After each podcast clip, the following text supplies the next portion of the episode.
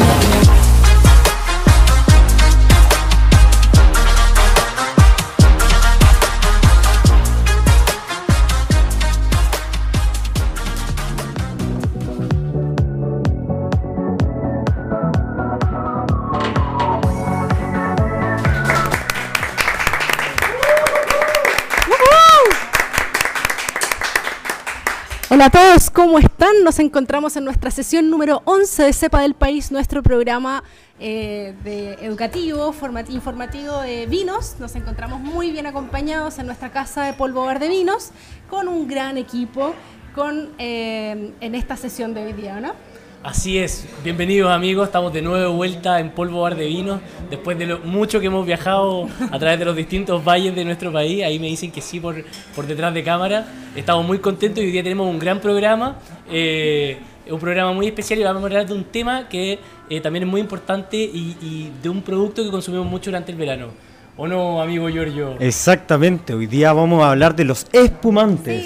Y para eso tenemos un tremendo invitado que que casi cuando lo promocionamos en redes sociales se presentó solo, pero hoy día vamos a decir que estamos con el gran Hernán Amenábar, que él es un enólogo consultor que trabaja con varias viñas distintas en el tema de espumante. Así que muchas gracias Hernán por venir. Muchas gracias bienvenido. por Bienvenido, y salud.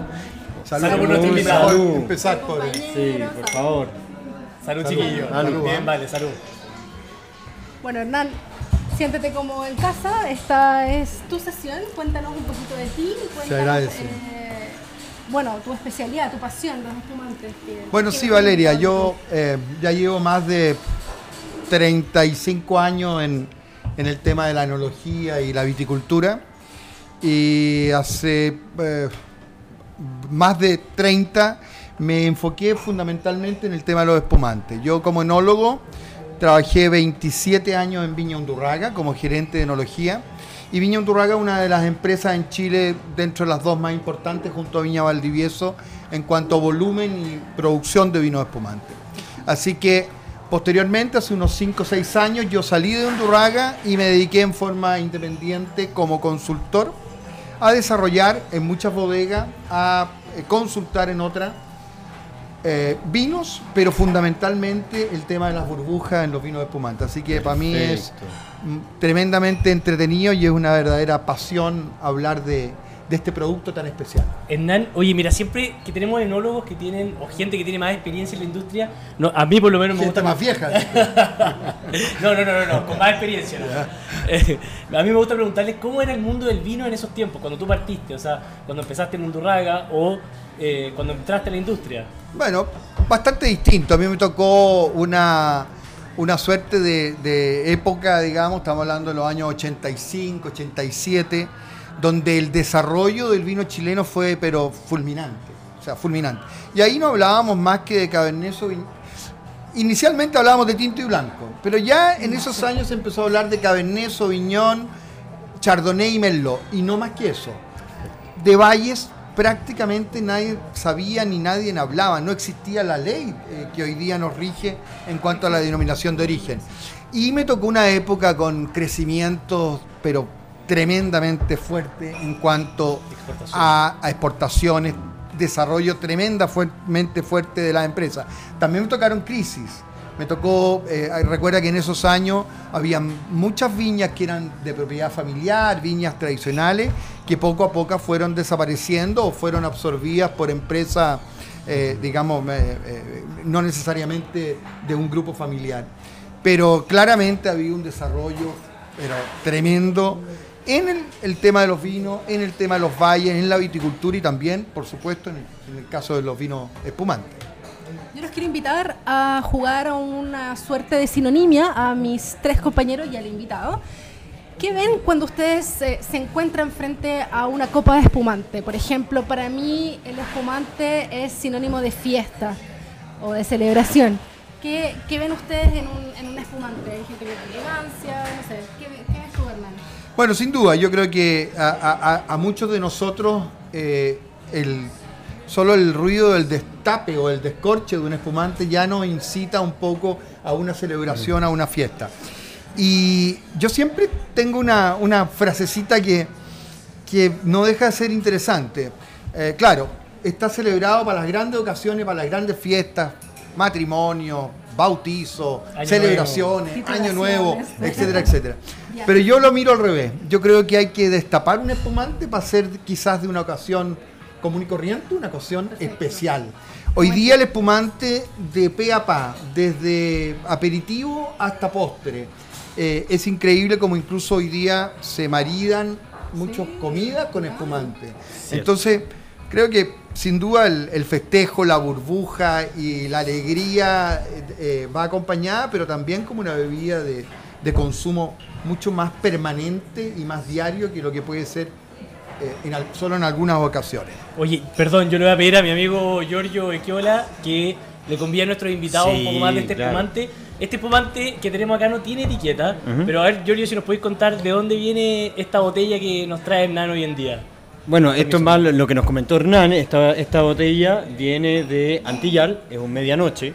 Ya, esto está hecho de eh, Chardonnay Eh, con Chardonnay Pinot Noir. con Pinot Noir. Es una mezcla, es la clásica mezcla eh, con método champenoise Método o champenoise. tradicional.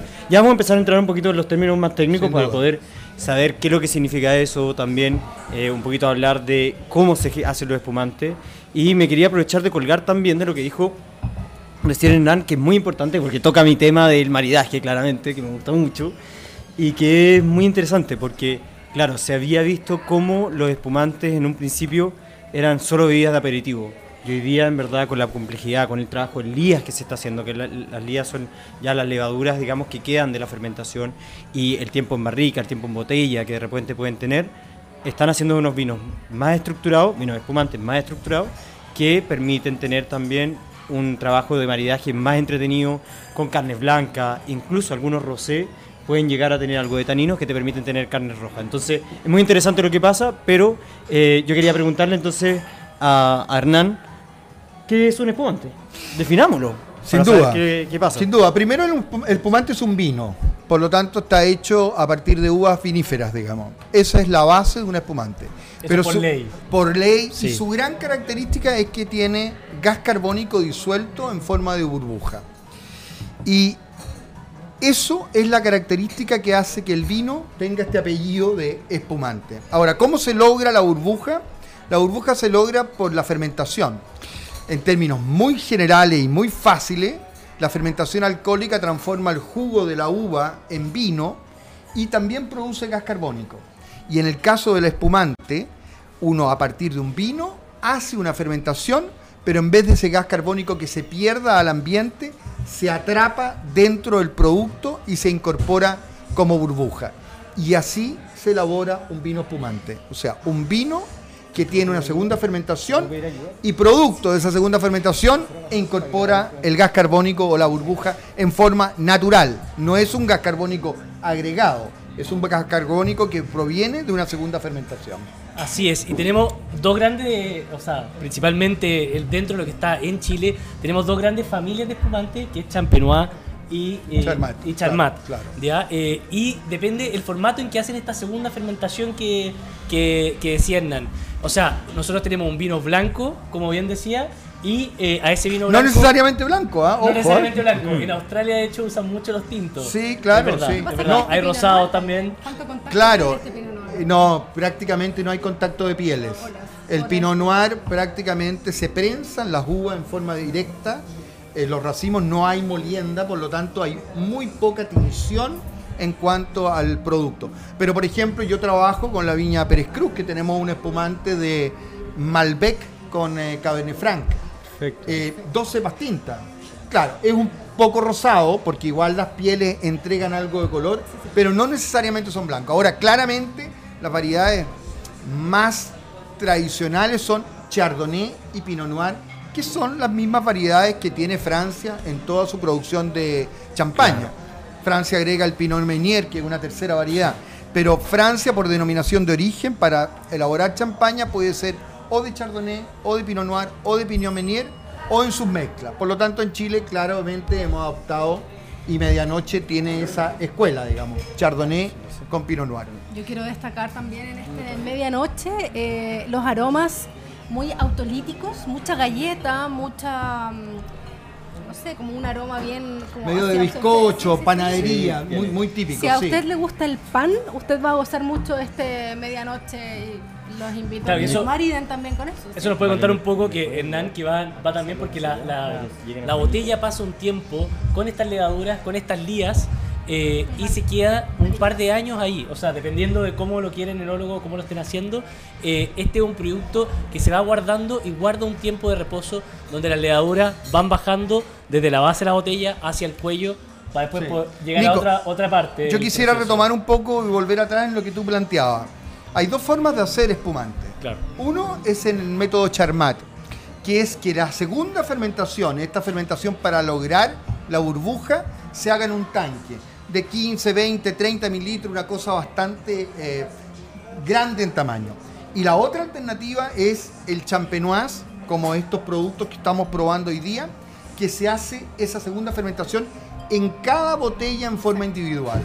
Para ello, como tú decías, uno envasa el producto, le echa la levadura para lograr la segunda fermentación y lo tapa inicialmente con una tapa corona, una tapa Como la cerveza. como la cerveza Como corona. la cerveza, Y claro. ahí el espumante puede pasar uno, dos, tres, cuatro, cinco años antes de hacer lo que se llama el degüelle, o sea, retirar las levaduras y las lías que estaban en su interior.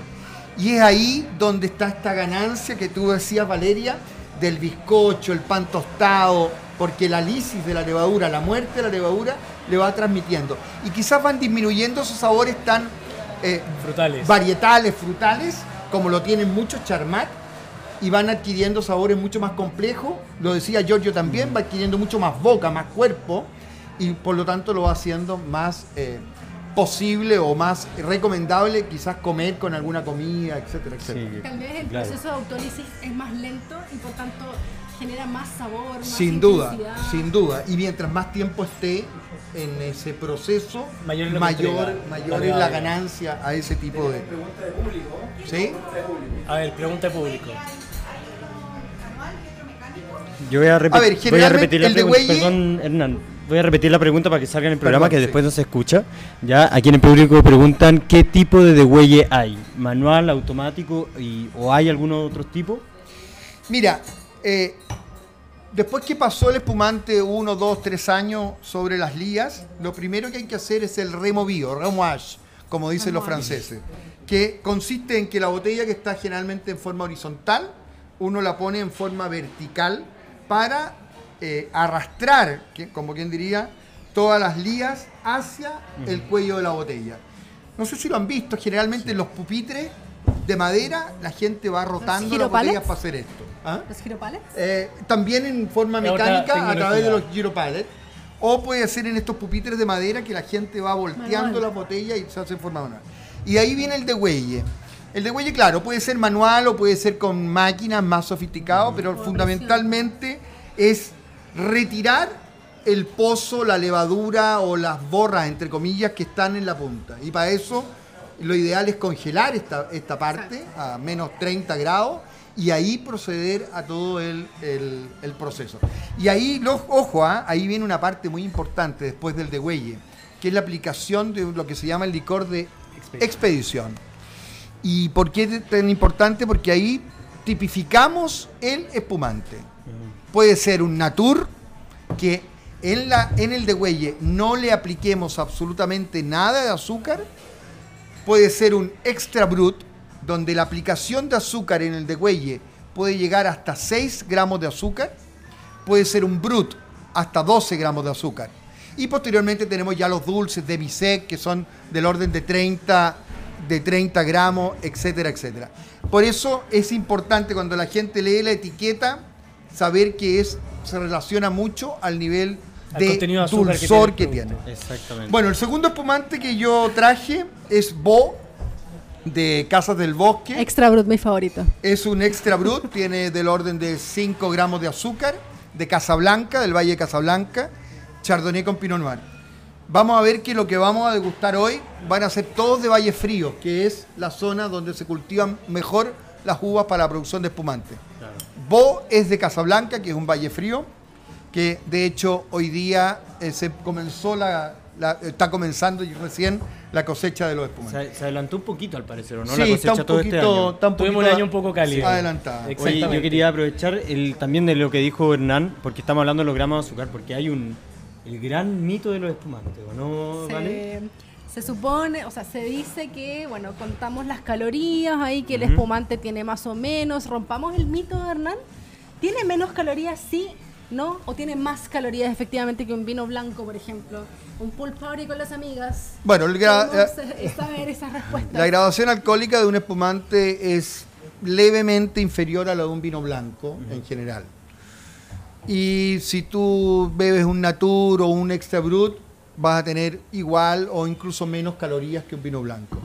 Pero yo creo que el concepto de la caloría eh, que hemos eh, patrocinado, y yo también lo he hecho, eh, yo creo que más, más comparado con los vinos, va comparado con otro tipo de aperitivos que a veces reemplazan los espumantes. Muy cierto. No lo quiero nombrar, hay uno muy, muy conocido, pero claramente ahí hay calorías, hay azúcar, hay más alcohol, hay muchas cosas. Entonces, yo te diría que en relación a un vino posiblemente tiene levemente menos calorías, pero con respecto a otro tipo tipo de de aperitivos, sí. Dependiendo del tipo. Un demisec Obviamente. tiene azúcar, por lo tanto tiene más calorías. No elija de sec. Oye, No, no, no. Elija Váyase por, el, váyase por gusto, lo que le guste, pero tome vino. Eso es lo importante. Hay mucha, gente, hay mucha gente que a la hora de abrir un espumante se complica.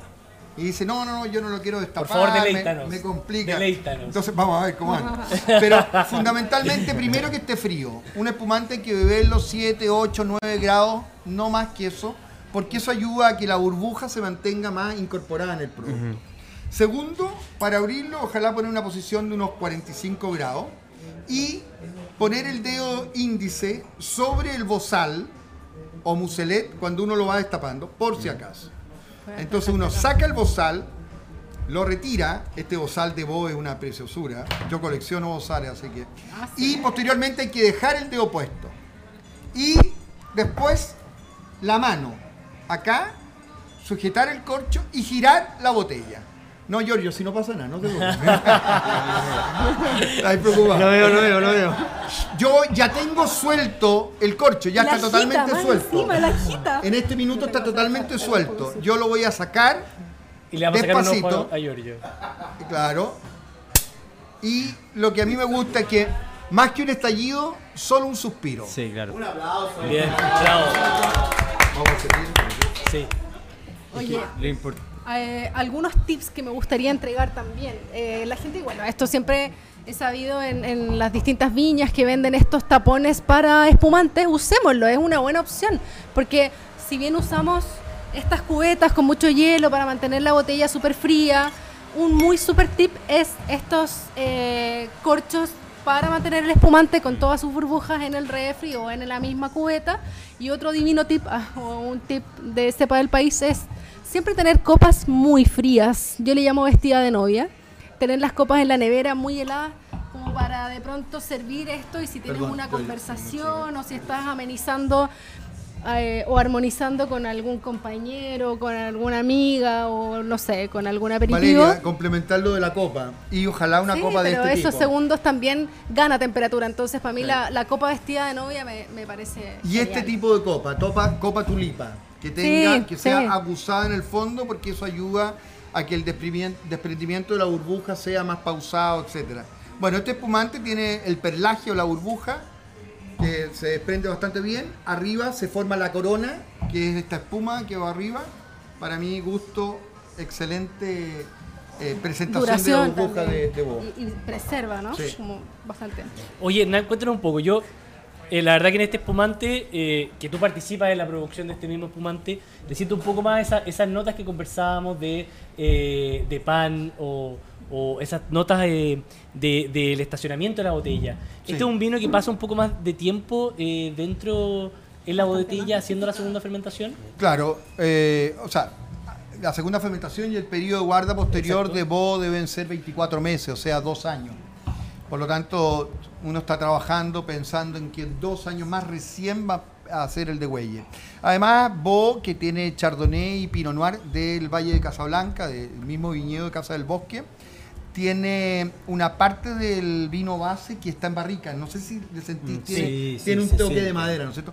Lo cual lo hace mucho más eh, Untuoso. eh, untuoso en boca. O sea, de hecho, esto para como el tip de maridaje, a mí me llama de, de inmediato camarones, todo lo que tenga un poquito más de fibra, quizás, de todo lo que sea el fruto del mar con más fibra, te podría servir muy bien. Camarones, una langosta termidor, si es que con, con Sí. mantequilla, así, pero quedaría perfecto. Hay verdad. unos ostiones a la parmesana. También. Bueno, el también restaurante, podría. el restaurante de Casa del Bosque tú, tú lo conoces y ahí Sí, claro. lógicamente aparece el, el bobo en varias mesas cuando están eh, cuando están eh, eh, en funcionamiento. Yo, Perfecto. sí, caso, eh, este espumante, ¿para qué segmento de cliente está habilitado? Por ejemplo, no hablando del chilenismo, para el año nuevo, obviamente le echamos eh, helado de piña. Para hacer un de año nuevo. ¿Aplica? ¿No aplica? Voy a repetir un poco la pregunta para que se escuche en el, en el micrófono. ¿ah? Eh, sí. Eh, mira, está, se estaba preguntando un poco de el- la ocasión de consumo, para dónde estaba dirigido este espumante y, y si va o no va con el helado de piña en Año Nuevo, va para otras ocasiones, eso más o menos, ¿sí? Así que, nada, no sé. Sí, mira, eh, a mí me encanta el espumante con helado de piña y lo bebo y todo, pero pienso, pienso que esto está orientado un poquito más a la gastronomía. Además, es costoso. Cada botella Tiene un precio un poco Entonces, más alto. Creo que esa combinación, no solo con helado, sino que a veces con fruta o con, eh, con energiz- energizante o con ese tipo, yo iría más a los espumantes tipo Charmat, que son mucho más frutales, que son mucho más eh, jóvenes. En cambio, esto se ha logrado a través de dos años en levadura, etcétera, cierta complejidad que sería, para mí, parecer un error, además del costo, eh, cambiarle un poco el sabor con alguna cosa. Pero eh, entiendo que hay bebe gente con aperol o con eh, energizantes o con fruta. Creo que los espumantes tipo Charmat andan muy bien en esa combinación. Eh, Sí. Hernán, yo te quería llevar un poco a las zonas de producción, ¿ya? Eh, la verdad que Chile tenemos un país bastante largo, eh, con bastantes condiciones muy distintas. Eh, nuestro país también se, se caracteriza, una de las características es esa misma, y una de las riquezas también es la variedad de distintos suelos y climas que, que tenemos. Tú comentabas delante que estás trabajando con, eh, con una de las viñas en hacer un, un espumante con Malbec. Generalmente Malbec se presenta en valles que son de clima más cálido. Cuéntanos un poco si es una tendencia que viene, eso está, cambiando, estamos cambiando de eh, producir espumantes de valles de, de clima frío hacia valles de clima cálido. ¿Es otro producto? No, yo te diría que en general eh, la gran mayoría de los espumantes están más enfocados en clima frío. O sea, hoy día eh, todo lo que es Limarí, Casablanca, Leida, San Antonio, Biobío, está muy enfocado en parte, a- ahí, de ahí nacen la, la gran mayoría de los espumantes de Chile. Pero también en el Valle Central, en ciertas situaciones, eh, con distintas variedades, Claro. yo creo que se han ido haciendo estos, estos mix o estas cosas un poco más revolucionarias, con apuestas un poquito más, más vanguardistas. Eh, Generalmente yo trabajo en, en varios proyectos y hoy día estamos haciendo eh, con la viña Cuchacucha, espumantes de Moscatel, de País, eh, con Loma Larga en Cabernet Franc, Pérez Cruz ya te contaba, Claro. eh, Malbec. Perfecto. Entonces, la verdad que se ha abierto un sinnúmero de cosas muy, muy interesantes, porque claro, no podemos seguir con- solamente con el Chardonnay y el Pinot Noir, sino que abrirlo a otras cosas. Eh, la viña Paltagua tiene un espumante De rosado de Carmener. Exactamente, lo probamos. Y el, el blanco de Viña Paltagua, que se llama Costero, tiene una porción importante de Sauvignon Blanc en la mezcla.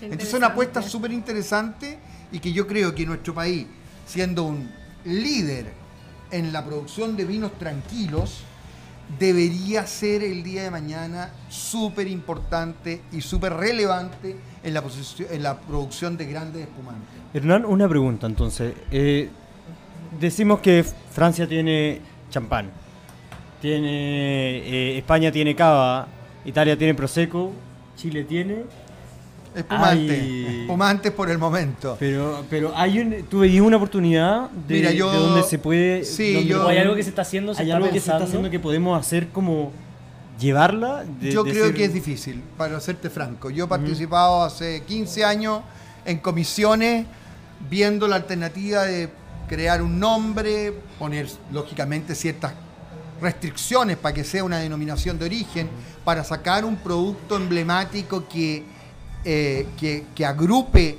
cierta producción de vino espumante y la verdad que ha sido muy difícil desde el punto de vista organizativo y gremial.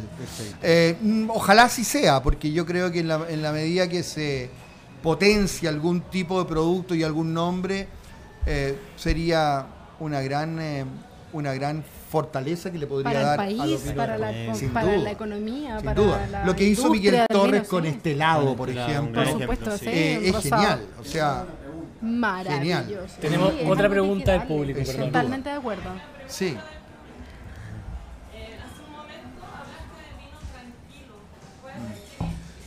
Voy a repetir la pregunta eh, del público. Hace un tiempo, o sea, hace un ratito, Hernán comentó sobre los vinos tranquilos. Nos pregunta qué son los vinos tranquilos. Bueno, yo tengo la deformidad desde, desde, el, desde el lado de los vinos espumantes que a los vinos normales les llamo vinos tranquilos. Porque no así. tienen burbuja, Burbuja. porque no tienen... Podríamos movimiento. llamarle vinos a lo otro y a esto llamarle vinos intranquilos. Podría ser Vinos estresados. Pero, pero claro, el vino tranquilo me refiero a los vinos normales, tintos, blancos, que no tienen gas carbónico en forma de burbuja. Ojo, ¿ah? un Sauvignon Blanc, y usted, bueno, que conocen de vino, el panel y, y la gente que nos acompaña hoy día, un Sauvignon Blanc joven tiene gas carbónico en forma natural, producto de que es joven y recién fermentó. Eh, pero lógicamente, lógicamente no en el nivel de burbuja ni de, de- de perlaje que presenta un, un vino espumante. No, perdón, y para aclarar ese punto, eh, eso muchas veces lo podemos encontrar sobre todo en los vinos blancos, y eso también un enólogo muchas veces lo quiere, porque te ayuda a aumentar la sensación de frescor, en los vinos, eh, sobre acidez, todo los blancos, con buena acidez, aum- eh, aumenta la sensación de acidez, entonces es bastante eh, bueno o mejora mucho el producto. Endan, yo te quería llevar a una pregunta, un tema que estábamos conversando anteriormente, que, que tiene que ver con el licor de expedición, que es cuando nosotros le sacamos la levadura eh, a la botella y volvemos a rellenar esta misma. Ya ahí nosotros, como decía Hernán, le volvemos a agregar los distintos niveles de azúcar para que sea brut, extra brut, eh, natur, dulce, etcétera. Eh, se pueden hacer otras cosas, se pueden agregar otras cosas, o sea, se pueden, pero cuéntanos un poco qué, qué se hace normalmente o qué se puede hacer para hacer un poco más entretenido este, estos espumantes. Bueno, sin duda la etapa del degüelle y, y dentro del degüelle, previo a poner el corcho, la eh, incorporación del licor de expedición te permite hacer muchas cosas. Con muy poco, porque lo que uno agrega es un volumen bastante, bastante pequeño, 10 ml por botella o 15 ml por botella. Pero te permite primero ajustar el azúcar, que es lo que tú quieres, los niveles de sulfuroso, que eso. Pero además te permite, después de dos, tres años, dependiendo del periodo que pasó este producto en las levaduras, hacer algunos ajustes bajo tu percepción. Ah, no solo el azúcar, sino que de repente la acidez o poner, eh, eh, hacer el licor de expedición en base a un vino más fresco, más joven, o incluso, como se ha usado y se usa bastante en algunos casos, poner licores, coñac. Incluso hay una experiencia en Chile poniendo eh, algo de pisco en el licor de expedición. Hay una, un nuevo espumante que tiene ese... Un porcentaje ese- de pisco. Sí, de Bausá. Se llama Gala. Gala, Gala. Perfecto. Que tiene un, po- un poquito de licor o de pisco en el licor de expedición. Entonces, a pesar de que es muy poco lo que se incorpora, tú puedes hacer Puedes ir jugando con fuertes- los sabores. fuertes cambios en un licor de Y expedición. en el maridaje Perfecto. también. Y en la compañía también. Y en la celebración, por De supuesto. todas formas. Oye, vale, pero te has dado cuenta también que hay de repente en el supermercado, están apareciendo también algunas ferias, eh, todo lo que es nuevo de los nuevos formatos de espumante. No sé si lo he Sí, visto. total. He visto unas latas por ahí que me han llamado muchísimo la atención. ¿Nos puedes contar un poquito de eso? Bueno, El sí. espumante en lata. Sí, bueno, es un proyecto muy nuevo. Hoy día yo creo que hay dos, tres, cuatro viñas que lo están manejando. Una latita de 285 creo que, es, donde hay vino espumante al interior. Creo que es un formato genial, súper práctico, fácil de acarrear, de llevar. Acerca a un público más joven. Ah, sin duda. Y se engancha la pregunta de nuestro invit- de nuestro público también, como a qué, a qué segmento se, se puede asociar. Yo creo que esta está, yo creo que está orientado a la gente más joven, también está orientado al consumidor diario de espumante Ah, sí, que se posterga porque dice no, no voy a abrir una botella porque yo solo voy a tomar. ¿Quién quiere tomar Qué espumante? No, yo nomás. Sí. Ya, no, no voy a abrir una botella. En cambio, el tema de la lata eh, Abre eh, la lata y listo. se, se ajusta bien. Y no te da lata, no. Creo que lo, lo único que hay que tomar cierta precaución, que yo creo que la lata, a diferencia de la botella, tiene una fecha de vencimiento. Yo creo que es importante tenerlo claro que desde que se elabora hasta que se consume, yo creo que no deberían pasar más de un año, un año y meses. O sea, hay una oxidación mayor dentro de la lata. Hay una pérdida de características, yo creo que todavía está un poco en estudio, posiblemente se irán a mejorar, pero yo creo que eh, hay que ponerle un poquito de ojo. Ahora, por otro lado, también están pensados en ser vinos espumantes de consumo, De consumo rápido. rápido. Tengamos claro que son todos charmat, no hay ningún Sí, claro. eh, champenoise que haya fermentado dentro de la lata. Es como cuando comparamos, Hernán, no sé, po, la típica gaseosa en tarrito versus la gaseosa en botella de vidrio, por no mencionar ninguna marca de bebidas, pero, Posiblemente. pero notamos diferencias. Posiblemente, y, y creo que todavía se está trabajando para lograr una, una excelente burbuja, pero lo que se ha visto, yo, yo he participado un poco en un proyecto que tiene, que ya comenzó Undurraga, Santa Rita, eh, ha sido un eh, batatazo in- interesante. Yo creo que el formato puede unir más gente al consumo, que ese es el objetivo, en Sí, definitiva. está Hernán, bueno. Qué bueno. tenemos una pregunta. Como para un picnic. ¿Qué producto crees tú que puede surgir como innovación dentro del mundo de los espumantes? Bueno, yo creo que están apareciendo algunas cosas. Hablábamos de las calorías, Valeria lo nombraba, y yo creo que hay algunos espumantes que hoy día están apareciendo low alcohol low, o sea, estamos hablando de 7, 8 grados de alcohol, eh, que a veces tienen más azúcar, entonces en- el tema de las calorías se compensa, ¿no es cierto? Bajo alcohol, pero un poquito más de azúcar. Bueno, de hecho, Viñamar, solo para dar el dato, creo que sacó uno sin alcohol hace poquito. Sí. Este verano parece Sí, sí, está en la que está el, salió sin, sin alcohol. Exactamente. Eh, hace, hace un par de semanas salió un reportaje donde se hablaba de otros tipos de espumantes que en rigor no se llaman espumantes porque no vienen de bebidas de vino, pero sí de eh, naranja, ¿Son de vinos? frambuesa. Frambuesa que lo estuvimos No, no son vinos porque no vienen de uva vinífera, digamos. Pero Que está regulado por ley. son parientes, por- digamos, son Uy, parientes. hay de frambuesa, hay de naranja, hay de, em, de bastantes productos diferentes y que yo creo que, mira, mientras se produzca, mientras hayan ofertas diferentes y haya consumidores que estén eh, avidosos de, de- de buscar nuevos productos, yo creo que es interesante. Oye, Hernán, pero incluso yo lo que he visto también ahora, incluso con grandes casas de champaña como Moet, que tienen los espumantes Ice, los famosos espumantes Ice, Sí, que les claro. ponen hielo, que en verdad a lo mejor uno tiene el prejuicio de una escuela un poquito más antigua de que no, no- todavía no me llaman la atención, pero también tienen un nivel de dulzor un poquito más alto, están diseñados para tomarlos con hielo, entonces también hay un público que está muy ávido de probarlo. Sin duda, mira, en Chile yo creo que estamos en eso. El, el crecimiento de, de este eh, producto eh, son dos cifras de dos dígitos anuales en los últimos 10 años. Es increíble cómo ha aumentado la producción de espumantes en Chile. Es increíble cómo han au- aumentado la cantidad de etiquetas en Chile eh, de este producto champenoise. Yo hoy día trabajo en parte de los procesos con 30, 40 bodegas, muchas de ellas que se están recién instalando y otras que están proyectando. Entonces, claramente, eh, todos los productos nuevos que aparezcan, yo creo que van a tener un nicho y una caída perfecta. es un producto súper noble, tenemos todas las condiciones climatológicas para Todo, producir sí, excelentes vinos, tenemos todas las condiciones técnicas para hacerlo y es un producto que nos está representando súper eh, súper bien. Eh, tenemos en nuestras copas Ema. Ema, Ema, es de, de la Viña Santa Ema, un espumante champenoise. Tercer. También va para el público, A ver, para el público. Ema. Acá a quién le falta, por favor. A todos. A todos les falta. Ema es del Valle de Leida, otro valle frío. También es un ensamblaje Chardonnay Pinot Noir. Y bueno, muy interesante, sacó el número uno junto a un espumante de Undurraga en la revista La Cap del 2020, digamos, con 95, 96 puntos. Así que por algo está, Lo está aquí. necesitan por allá, Hernán, por favor. Extra Brut. Que ruede, muy Oye, bien. y yo tengo una pregunta para mi compañero.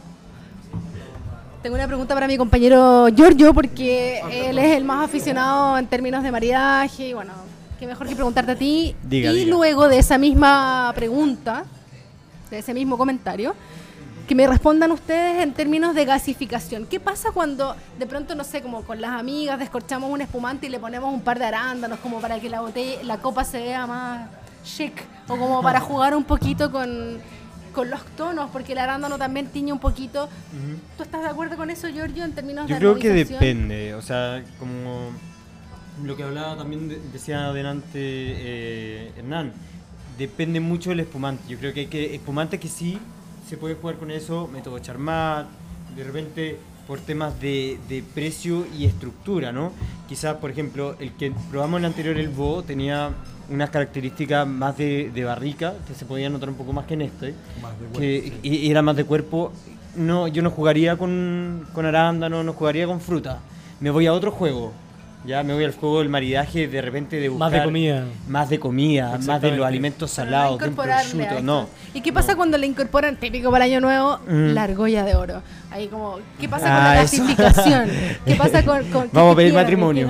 No, ayuda, ayuda. En la gasificación ayuda. No sé si ayuda en la vida, pero, pero en, la, en la gasificación. Mira, cualquier, eh, eh, entre comillas, impureza que tú le apliques a esto, ayuda a la gasificación. Claro. Perfecto. Así que. Es un buen dato, No, yo, eh, fue- es genial, es un buen, buen dato. Mira, eh, Emma es del Valle de Leida, un valle frío también. Y es un producto que está. La Viña Santa Ema está elaborando hace unos 4 o 5 años. Y tal como decía, le fue muy bien en la revista La Cap, salió, salió el, el mejor lugar.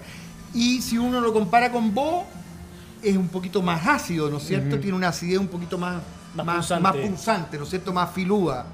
Eh, siendo también un extra brut. Eh, no sé los niveles de azúcar que tenga, pero, pero apareciera como más seco, con menos azúcar que Bo.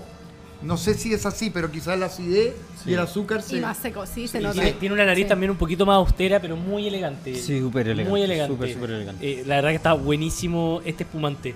Hernán, yo quería llevarte a eh, el tema de la espuma.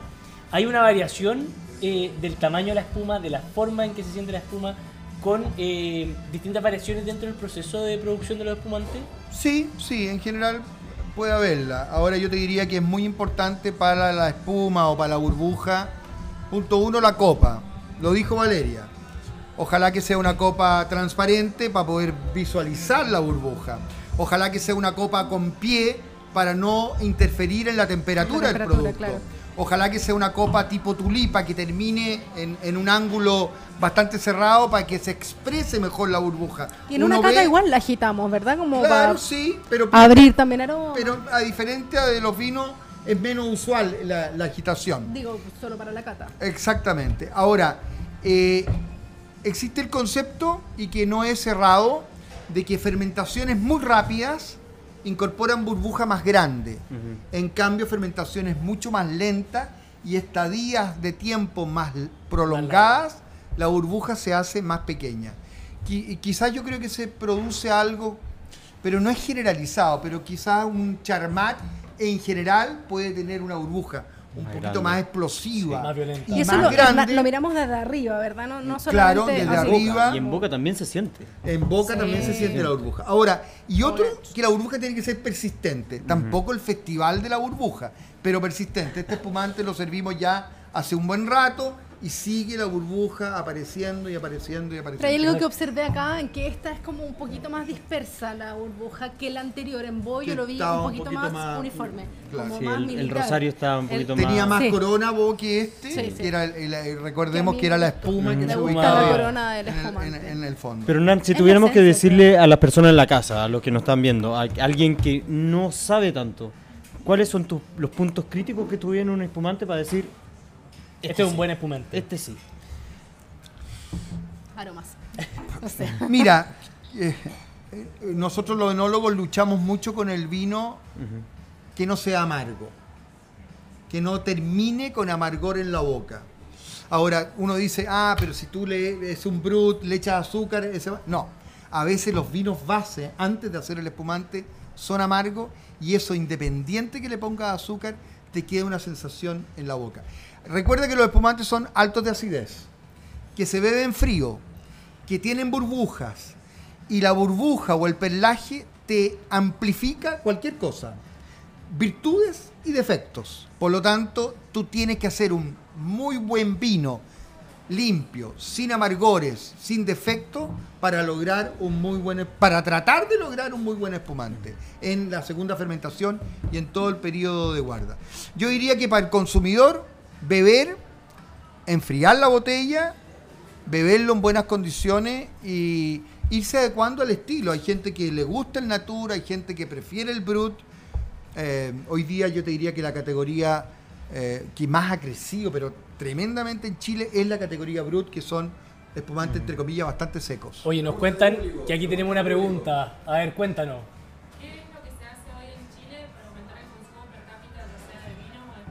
Qué buena pregunta. Eh, vamos a repetir la pregunta. Ella eh, nos pregunta nuestro- nuestra invitada eh, qué es lo que se hace en Chile para aumentar el consumo per cápita de vinos o de espumante. A ver, Hernán. Bueno, perdón, quiero comentar. Inventar un- Hernán, un espumante en lata. Fue presidente de la Asociación de Enólogos y Sí, también. Muchos años, muchos años. Muchos años, exactamente. Y eh, también eh, pertenece a la cofradía del vino. Sí, claro. Eh, entonces tiene una experiencia bastante. Harto Sí. carrete en el vino. Sí. Cuéntanos un poco. Bueno, yo creo que hemos- hacemos poco todavía, que queda mucho por hacer. Tú eres Y con cepa del país se está haciendo harto más también. Bueno, ahí hay un ejemplo genial de ustedes, de cómo fomentan, de cómo consumen espumante, de cómo producen espumante. La verdad que... y cómo posicionan los productos. Eh, eh, exactamente, hay un, hay un tema país de ustedes que es súper interesante. Uno ve videos en, que llegan, eh, hay una... Yo creo que nos falta mucho, se está haciendo, hay instituciones, vinos de Chile, las mismas instituciones de gobierno, pro Chile, por fomentar el vino chileno, pero yo creo que fundamentalmente el trabajo es de cada una de las marcas a nivel de, de país y a nivel de internacional de poder eh, trabajarlo. Eh, se hace, pero falta mucho por hacerlo. Hemos ido aumentando, yo te diría que el consumo de espumante en Chile ha aumentado fuertemente en los Sí. últimos 10 años. Eh, su producción y su consumo, hoy día de toda la producción de espumante que hay en Chile prácticamente se exporta el 50% y el resto se consume en, en- en Chile, que no a- es, men- no es menor. De hecho, Y atreverse más también. Sí, claro, hay que atreverse. Y además, el, de hecho, el gran, la- de- en- dentro de marketing, lo que hablamos siempre eh, es de la gran campaña publicitaria que ha tenido Chile en los últimos, en los últimos años, es Undurraga Sparkling People. Esa Sí. campaña marca un antes y un después en lo que fue lo- lo- el consumo de espumante en Chile.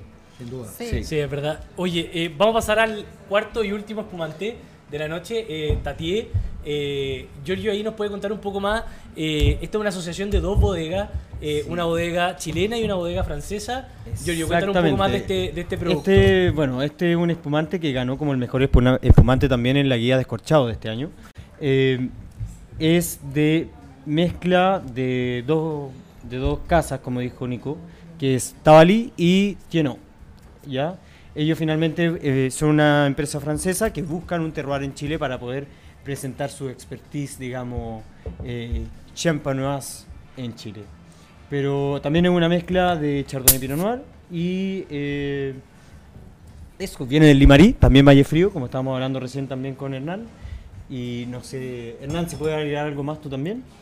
Sí, es un espumante súper interesante. A mí me tocó trabajar con ello, no en el tema técnico, sino que eh, He estado un par de veces en la viña con la gente de Francia y con la gente de acá de Chile, o sea, con Tabalí, eh, perdón. Eh, porque yo les hago a ellos el proceso de, de huelle. Eh, yo tengo una empresa que presta servicio y dentro de eso yo voy con mis maquinitas y le hago a, a Felipe y a su grupo el de huelle. Y es súper interesante. Ellos tienen una producción, yo un proyecto tremendamente ambicioso y no me cabe duda que va a ser exitoso. Ya en su primera debut sacó 95, 96 puntos descorchados. Tiene un packaging súper eh, elegante, súper francés. Y tiene el respaldo de Tienot, que es una casa de champaña reconocida en Francia. Y que, tal como tú decías, Giorgio, ellos buscaron la alternativa de elaborar espumante en otro país. Eh, no solo Chile, y se quedaron con Chile. Eh, eh, evaluaron la alternativa de elaborarlo en algún valle en Chile y se fueron a eh, Limarí. Ahora, ¿por qué? Entonces hay un trabajo bastante profesional en Sí. este. Hernán, cuéntanos un poco, si, si tú dices que ellos vieron muchas opciones, eh, ¿qué tiene Chile de distintivo frente a otros lugares del mundo? Y por qué también, eh, yendo a algo más específico, por qué Limarí? Bueno, en Limarí se produce un excelente chardonnay. Limarí, a pesar de lo que uno pensara que es una zona cálida, porque está en el norte, Claro. pero la cordillera de la costa prácticamente no existe. Entonces la influencia marina y la influencia costera llega hasta muy interno en el valle. Ya en, hoy día tuve una conversación con el gerente general de, de Tabalí, ya, ya cosecharon todos los vinos base, ya está todo cosechado, bastante tempranero. Y, y sin duda esas características le dan una excelente calidad a los Pinot Noir, a los Chardonnay, incluso los Syrah se producen muy buenos vinos. Hoy día eh, Tabalí salió en descorchado como la viña del año, o sea, tiene mucho respaldo. Y este producto eh, me tomo un poco de lo que decía Giorgio, o sea, que Francia, que son los dueños del champaña, hayan escogido Chile para elaborar un espumante, es por Quiere algo. decir algo. Es por sí, yo, Las mira, hoy- barreras Ahí, climatológicas. yo creo que te voy a hacer naturales. la pregunta de repente súper básica de por qué nosotros le decimos champaña todavía. A mí me cuesta, de repente estoy hablando en una, en una conversación con amigos y ábrete una champañita.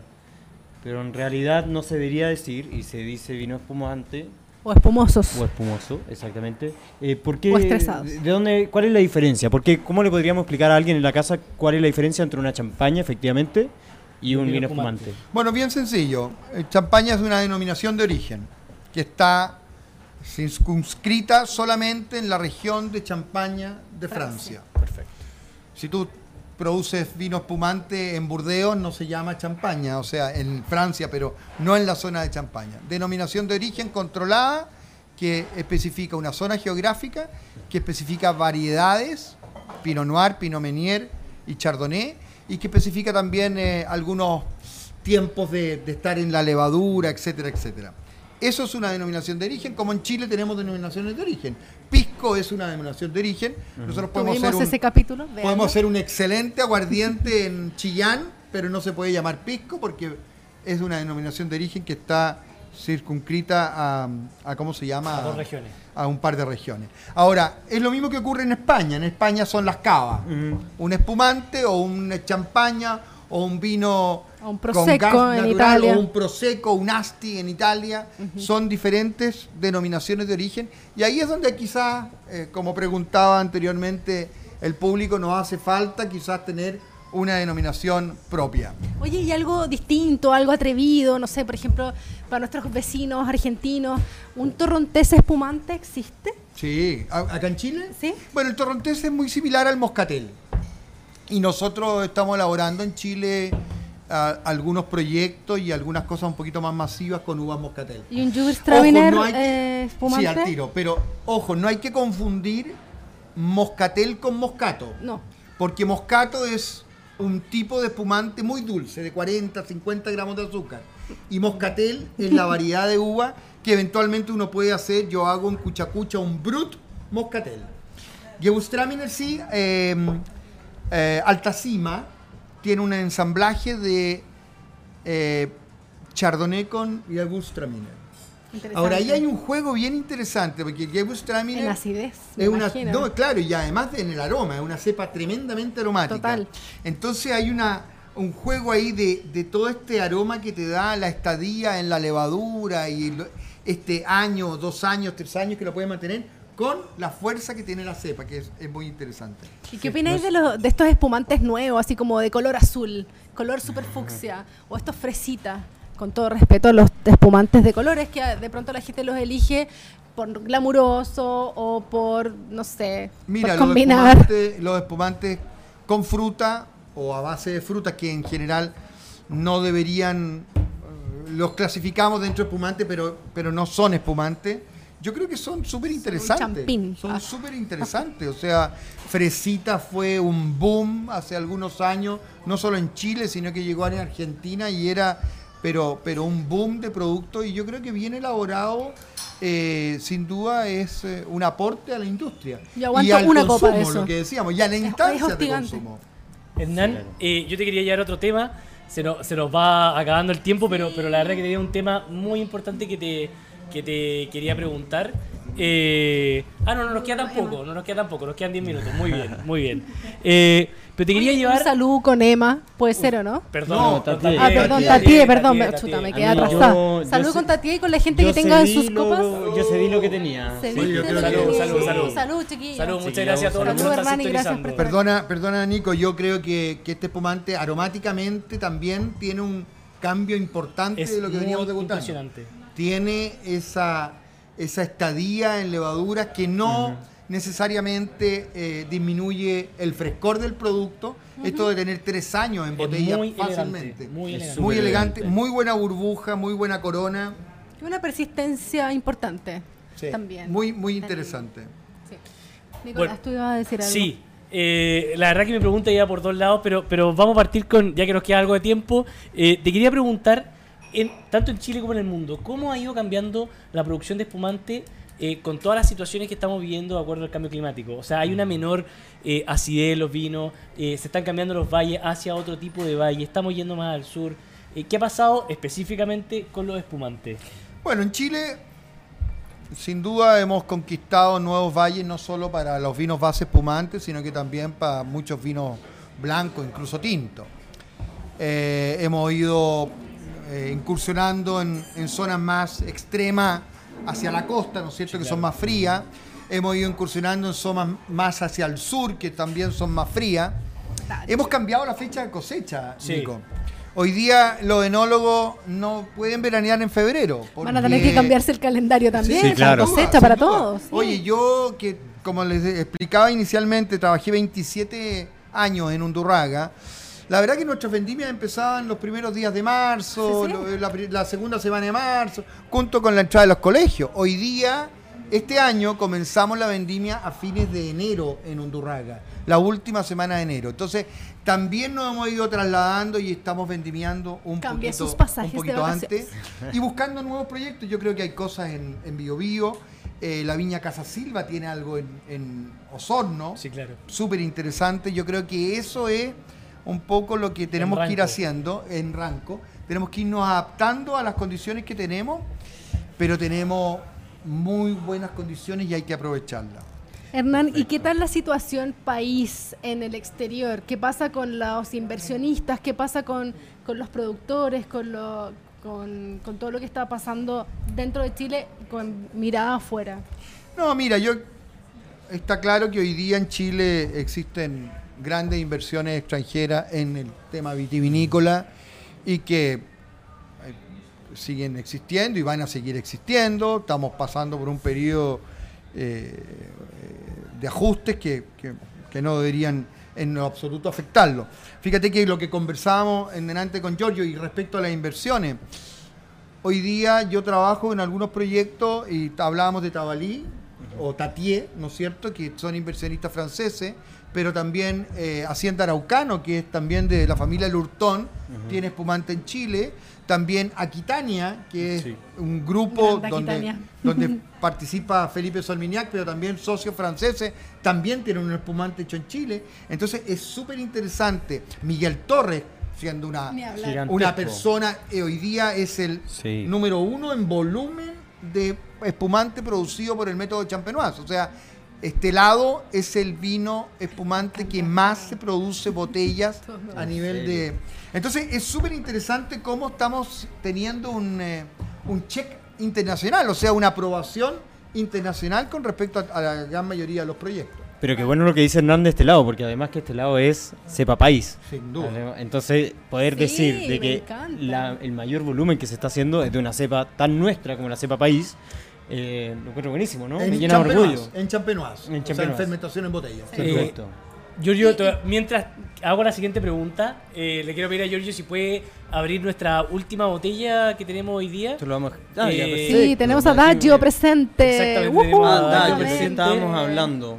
Estamos hablando de espumante de frambuesa. Exactamente, espumante de fruta. Aquí vamos a tener uno también que, claro, como, como decía Hernán, quizás tenemos una, un conflicto en la categoría, a ver si cae o no cae.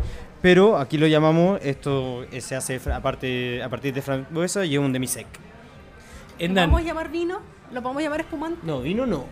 ¿Lo podemos llamar espum- espumante Sí. de frambuesa? Habría que consultar. Hay que tomarlo mejor en vez de llamarlo. exactamente. En vez de discutirlo, mejor lo probamos. Exactamente. Hernán, tú has sido eh, presidente de la Asociación de Enólogos, has, has trabajado y participas todavía en, eh, en, eh, en distintas instituciones. Eh, te cuento que las- la última, la último capítulo tuvimos a Benoit Fit. Benoit Fit decía que eh, deberíamos tener otras variedades, como por ejemplo eh, Cariñán, como, como emblema de Chile. Eh, hoy en día hay distintos, distintas agrupaciones, ya sea Wines of Vamos Chile, eh, instituciones del gobierno, eh, existe Movi, existen Right. distintas instituciones que están promocionando los productos que están eh, junto a ellos. Eh, ¿Crees que hoy en día Chile necesita una estrategia como país para Oye, poder es un suspiro posicionar? maravilloso. Un aplauso para nuestro compañero Giorgio. Estoy muy él. Aprendió del mejor profesor. Claro, De todas maneras, tuve, una clase con, con quién más. Sí. No, no podía más. Increíble. Eh, Hernán, ¿crees que hoy día Chile necesita una estrategia para poder eh, posicionarse a nivel mundial? Eh, ¿Y cómo hoy día se está evaluando eso? ¿Se está haciendo algo? ¿Está la Asociación de Enólogos? Eh, ¿Se estamos conversando de cómo Chile se puede posicionar? Porque hoy día tenemos productos que realmente tienen un nivel, eh, una categoría mundial.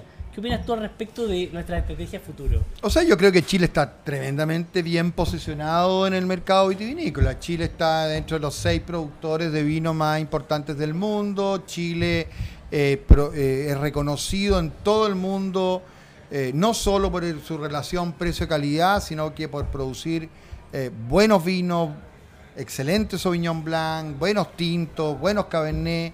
Así que yo creo que, que Chile siempre ha trabajado en una, en una ruta eh, tremendamente eh, fructífera.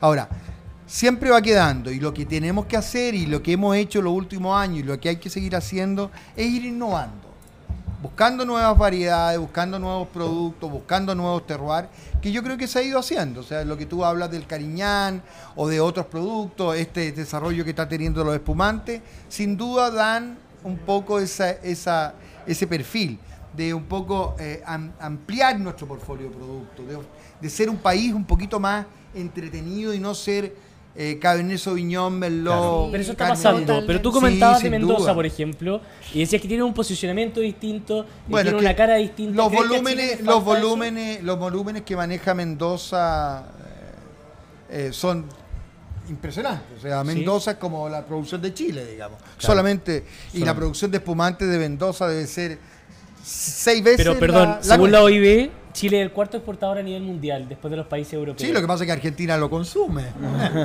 Ah, Está bien, está bien, pero, pero en el fondo yo te estoy hablando del posicionamiento de Chile como país. No, O sea, yo, yo creo que está muy bien posicionado. Yo creo que falta quizás que nosotros nos creamos más el cuento y que yo creo que también está en desarrollo. o sea, todas las instituciones que existen hoy en día van en camino Sin correcto. duda, sí, sí. ¿No sí. siente que falta una alianza a través de los distintos actores para poder unificar de repente eh, criterios? Sí, sí, eso sí, eso sí. Yo creo que la empresa privada tiene quizás objetivos muy individualistas de repente y quizás una asociación, como existen, eh, tiene que velar por, por la industria en general. Pero, pero aquí tenemos eh, algunas empresas que son muy, muy grandes y que a veces eh, privilegian su desarrollo y no el desarrollo. Su portafolio de productos. Eh, Exactamente. Pero yo creo que estamos súper bien focalizados, súper bien enfocados en vino y no me cabe duda que con espumante, con lo que hemos hecho y lo que estamos haciendo, nos vamos a posicionar como un país eh, de productos de alta calidad y de muy buenas producciones. Bueno, y con respecto a esto que mencionan, chiquillos, con respecto a que en eso estamos cambiando, eh, incluso con el estallido social, yo creo que la gente ya está tomando conciencia de la importancia de- del consumo del vino como producto país eh, en Chile y como imagen país.